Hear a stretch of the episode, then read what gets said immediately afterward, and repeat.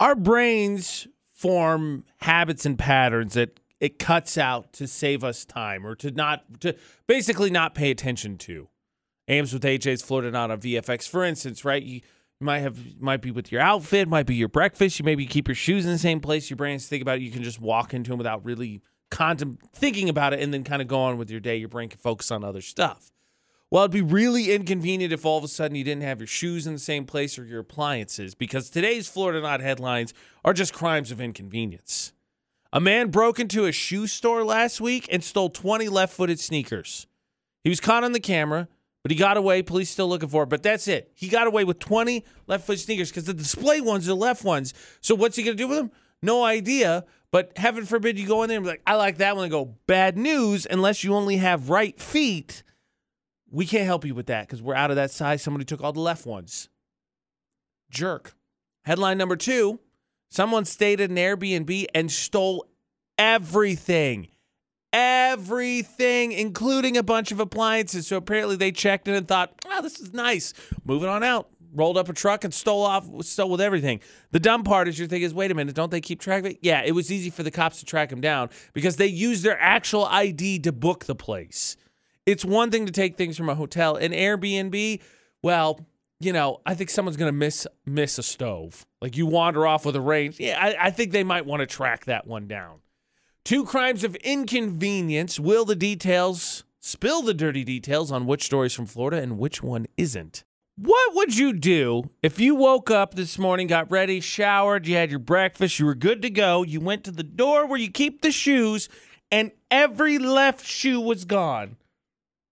I don't know that that justifies a reason to call in sick, but I feel like just at any given moment, that would be the thing that just pushes me over. And I'm like, nope, done.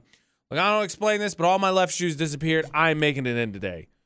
It's crimes of inconvenience on Florida Now with AMs with AJ on VFX, which I legitimately respect. Like, don't do anything illegal, but also respect for just trying to be as inconvenient as possible.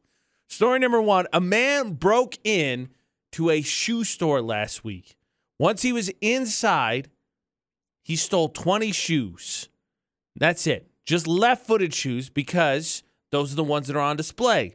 So as he did that, he was caught on camera as he stuck, came out through the ceiling, down into the building, and got away. He got away with 20 left shoes. The thing is, I don't know if they'll be able to find him because what is he really going to do?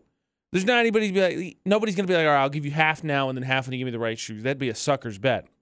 Apparently, ironically enough, uh, four years ago, there was a string of burglaries in Virginia where people were stealing just right footed shoes. So maybe this is just the completion. It's the long game, it's the long con to hopefully have mismatched shoes, which would be quite the conversation starter, but free pairs of shoes nonetheless.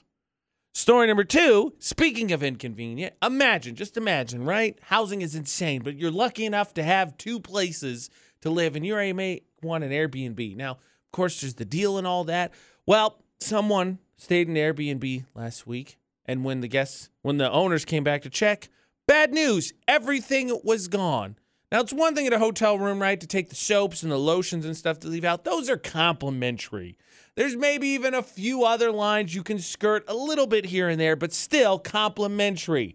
Taking their TV off the wall, stealing the washer and dryer, all of that stuff, that's not complimentary. It's like, hey, take the tea. It's fine. It's good. Now, and the dumbest thing about this one is the fact that, of course, because, you know, it's a place you stay, and to combat this exact issue, you have to leave traceable evidence, a credit card, an ID, and they use their real IDs. What did you think? You got away, and they're like, "Oh, well, we have access to this person, and we could Google them and all that stuff." But ah, Grand Theft Auto rules kicked in. They're too far. They made it out of the state. It was it was a good run. They got it. They got us.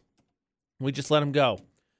Um, I don't know what you're gonna do with this one's tough. I don't know what you're gonna do with 20 left shoes because I mean, I know the saying is you have two left feet, but still, so that's stupid. But that dude got away.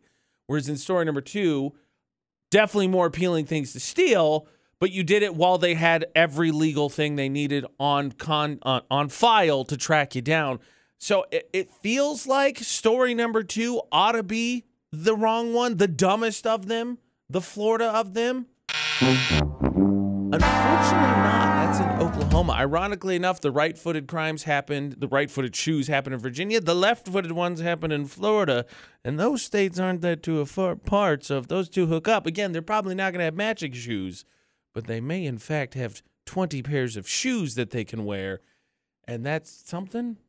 That something?